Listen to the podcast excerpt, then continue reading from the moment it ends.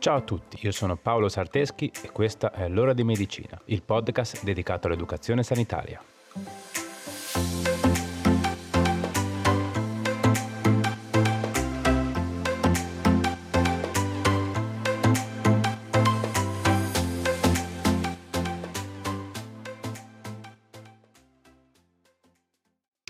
Ciao a tutti e bentornati.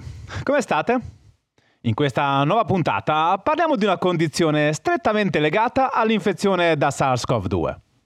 Ad ormai anni dall'inizio della pandemia appare ormai chiaro che per molte persone colpite da Covid-19 le manifestazioni cliniche non si esauriscono nelle prime settimane della fase acuta sintomatica, ma possono prolungarsi con una vasta gamma di diverse manifestazioni cliniche subacute e croniche, che possono influenzare anche pesantemente la qualità di vita. Questa varietà di sintomi che persistono o si manifestano nelle settimane seguenti alla guarigione da Covid-19 sono definite long Covid. E vediamo oggi insieme di conoscerle meglio. Allora, però, partiamo dalle basi. Cos'è il Covid-19? Direi che sicuramente lo sappiamo tutti. Faccio un rapidissimo recap giusto per chi sta ascoltando questa puntata a distanza di molto tempo dalla pubblicazione. Eh sì, perché alla fine il bello del podcast è anche questo. Tutti gli episodi pubblicati possono essere facilmente trovati e ascoltati anche a distanza di anni dalla loro pubblicazione. Comunque, torniamo a noi. La malattia denominata Covid-19 è una malattia infettiva acuta causata da un virus chiamato SARS-CoV-2, appartenente alla famiglia dei coronavirus. I coronavirus sono un'ampia famiglia di virus respiratori che possono causare malattie da lievi a moderate, dal comune raffreddore a sindromi respiratorie come la MERS, ovvero la sindrome respiratoria medio orientale, e la SARS, ovvero la sindrome respiratoria acuta grave. I coronavirus sono chiamati così per le punte a forma di corona che sono presenti sulla loro superficie. Ok, ma cerchiamo di andare avanti veloce. I sintomi tipici del Covid-19 sono cambiati più volte da quando si sono presentati i primi casi nel 2019, a causa delle numerose mutazioni che si sono manifestate nel virus. Infatti, se dapprima i sintomi erano più caratteristici di un'infezione delle basse vie respiratorie, o simili influenzali come febbre, tosse, cefalea, dispnea, dolore ai muscoli e alle articolazioni, stanchezza, disturbi gastrointestinali, ma anche anosmia, ovvero perdita dell'olfatto, e ageusia, ovvero la perdita del gusto, dalla comparsa della variante cosiddetta Omicron, i sintomi della malattia sono molto più simili a quelli di un raffreddore. In ogni caso, i sintomi di questa patologia, come anche la loro intensità e la loro durata, possono variare molto da persona a persona ed anche il tempo di recupero dopo l'infezione è variabile. La maggior parte delle persone recupera completamente entro due mesi dall'infezione, ma alcuni disturbi possono durare a lungo. Ed è qui che entra in gioco il protagonista della nostra puntata. Infatti, se dopo l'infezione da SARS-CoV-2 i sintomi si protraggono oltre le 4 settimane, si può parlare di long Covid. Cioè, in realtà potremmo differenziare i casi in cui i sintomi si protraggono dalle 4 alle 12 settimane dall'infezione, e in questo caso si parlerà di malattia Covid-19 sintomatica persistente, e se i sintomi si protraggono oltre le 12 settimane, e in questo caso si parla di sindrome post-Covid. Il long Covid include entrambe le condizioni. Infatti, il termine long Covid è comunemente utilizzato per indicare tutti quei disturbi e manifestazioni cliniche che rimangono o si sviluppano nelle settimane dopo l'infezione da SARS-CoV-2.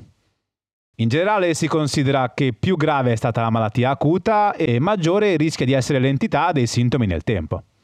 Si è osservato comunque che long Covid si può presentare anche in persone che hanno avuto in fase acuta unicamente sintomi lievi come febbre, tosse o astenia. Le persone che hanno maggiori probabilità di continuare ad avere disturbi dopo essere guarite dall'infezione da SARS-CoV-2 sono le donne. Infatti, sotto ai 60 anni di età, le donne sembrano avere il doppio delle probabilità di manifestare il long Covid rispetto agli uomini. Invece, al di sopra dei 60 anni, le probabilità tra i due sessi tornano a pareggiarsi. Anche l'età avanzata ed il sovrappeso potrebbero essere fattori di rischio per lo sviluppo del long Covid. Inoltre è stato osservato anche in età pediatrica, dove non sembrano esserci differenze tra i bambini e le bambine.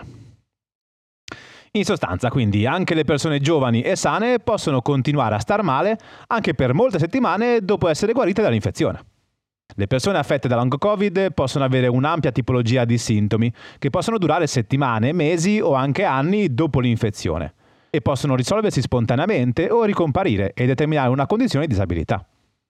Le manifestazioni generali più frequenti riportate da persone con long Covid includono astenia importante e persistente, anoressia, debolezza muscolare, deficit cognitivi, principalmente rappresentati da deficit di memoria, di attenzione e di concentrazione, febbre, dolori diffusi, mialgia, artralgie ed in genere un peggioramento della qualità di vita. Ma vediamo più nello specifico alcuni di questi disturbi. Allora, l'astenia, ovvero la stanchezza cronica, insieme a disturbi respiratori, è il sintomo principale del long Covid. Studi osservazionali stimano infatti che almeno il 50% dei soggetti con diagnosi confermata di infezione da SARS-CoV-2 lamentano persistenza di astenia, descritta anche come malessere generale.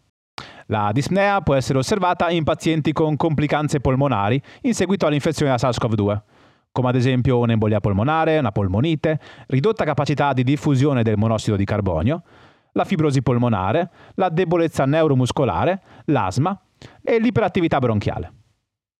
Tra i pazienti ricoverati in ospedale per Covid-19 la compromissione della funzionalità polmonare è comune sei mesi dopo la dimissione. Si può osservare anche una dispnea senza cause apparenti, ovvero in assenza di chiare anomalie cardiopolmonari.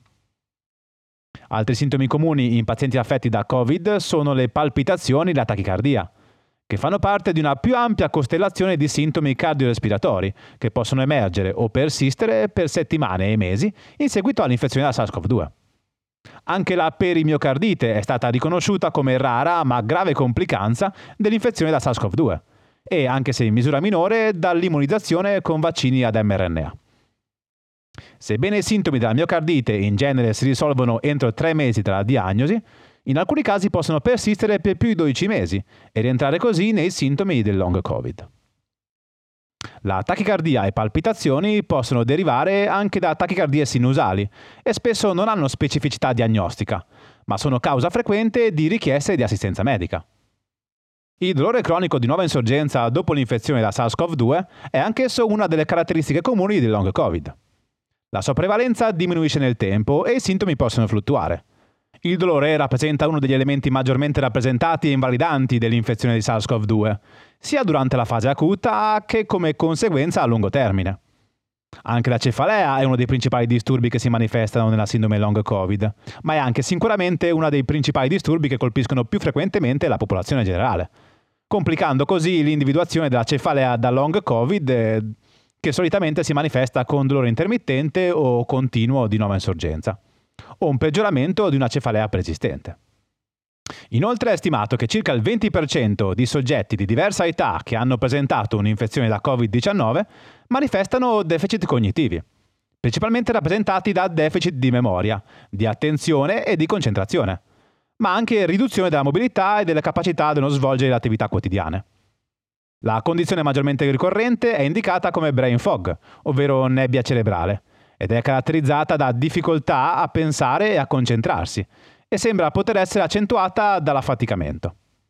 Da alcuni studi sembra che ansia, depressione, faticabilità, insonnia e brain fog tendano a manifestarsi e a peggiorare nel tempo, a differenza di altri disturbi come ad esempio la cefalea, l'anosmia o la disgeusia, che tendono a risolversi. Ansia e depressione, isolate o interconnesse tra loro, sono anch'esse state rilevate frequentemente in pazienti che hanno presentato un'infezione da SARS-CoV-2 e sono quindi considerati disturbi tipici del long Covid. Va considerato però che in ambito psichiatrico questi disturbi sono sicuramente i più frequenti in assoluto e le cause che sottendono questi sintomi sono diverse e includono la risposta mentale dell'organismo ad uno stato di malattia. Può quindi risultare particolarmente difficile capire cosa determini ansia e depressione e non è ancora chiaro se si tratta di una relazione psichica alla condizione di malattia o se piuttosto, come capita per altri sintomi, non siano dati da una conseguenza diretta o immunomediata del virus stesso. I sintomi e le manifestazioni cliniche più comuni associati al long Covid non si fermano certo a quelle che abbiamo citato. Pensate che ne sono stati segnalati circa 200. Tra quelli più comuni che non abbiamo ancora citato ci sono anche i disturbi del sonno, i fischi o ronzii o male all'orecchio, diarrea e dolori di stomaco ed eruzioni cutanee. Come è facilmente intuibile, la persistenza di questi disturbi può condizionare molto la qualità di vita di persone che prima di infettarsi con SARS-CoV-2 stavano benissimo. fino a impedirne di lavorare o di svolgere qualsiasi attività che prima svolgevano con assoluta tranquillità e consideravano del tutto normale. Non è ancora chiaro quali siano le cause che portano a sviluppare questa sindrome. I disturbi associati al long Covid potrebbero essere conseguenza di diversi meccanismi, tra cui sicuramente un danno diretto causato dalla malattia agli organi del corpo, ma anche un anormale coinvolgimento del sistema immunitario. Infatti i danni ad organi e tessuti possono essere causati da un'eccessiva risposta infiammatoria attivata dal virus, ma anche da una reazione autoimmune. Infatti il virus potrebbe presentare alcune similitudini con alcune componenti d'organo del tutto fisiologiche, che è un fenomeno noto come mimetismo molecolare. In questo caso quindi il virus potrebbe far generare dal nostro stesso sistema immunitario una risposta immunitaria contro i nostri stessi organi e tessuti, provocando le manifestazioni cliniche che abbiamo appena descritto. Questa ipotesi potrebbe spiegare anche la maggior frequenza dei danni causati dal long Covid nelle donne. Nelle donne infatti la risposta immunitaria è più forte che negli uomini, sia per motivi genetici che ormonali. E questo è appunto un'arma a doppio taglio in questo caso. Infatti l'esito della malattia è più acuto e severo nel sesso maschile e meno nel sesso femminile, ma le reazioni autoimmuni sono più frequenti nel sesso femminile. Ok, ci siamo fino a qui? Spero di sì. Parliamo ora di diagnosi. La diagnosi di long Covid è prettamente clinica e si basa su una storia di Covid-19 e un mancato recupero completo con lo sviluppo di alcuni dei sintomi elencati. Quindi, nel caso in cui al termine dell'infezione da SARS-CoV-2 persistano per due mesi alcuni dei sintomi elencati poco fa, potremmo essere di fronte al long Covid. Ed è quindi necessario recarsi dal proprio medico curante per cercare di vederci più chiaro. Purtroppo ad oggi non si sa ancora molto su questi disturbi legati al long Covid ed è quindi importante che tutti i pazienti siano seguiti dal proprio medico curante per controllare il loro stato psicologico come anche il corretto funzionamento dei vari organi e sistemi. Per fare questo il vostro medico sicuramente potrà avvalersi di alcuni esami di laboratorio o di esami specifici, come ad esempio una spirometria per rilevare la funzionalità respiratoria, oppure un test a sforzo per verificare la funzionalità del cuore.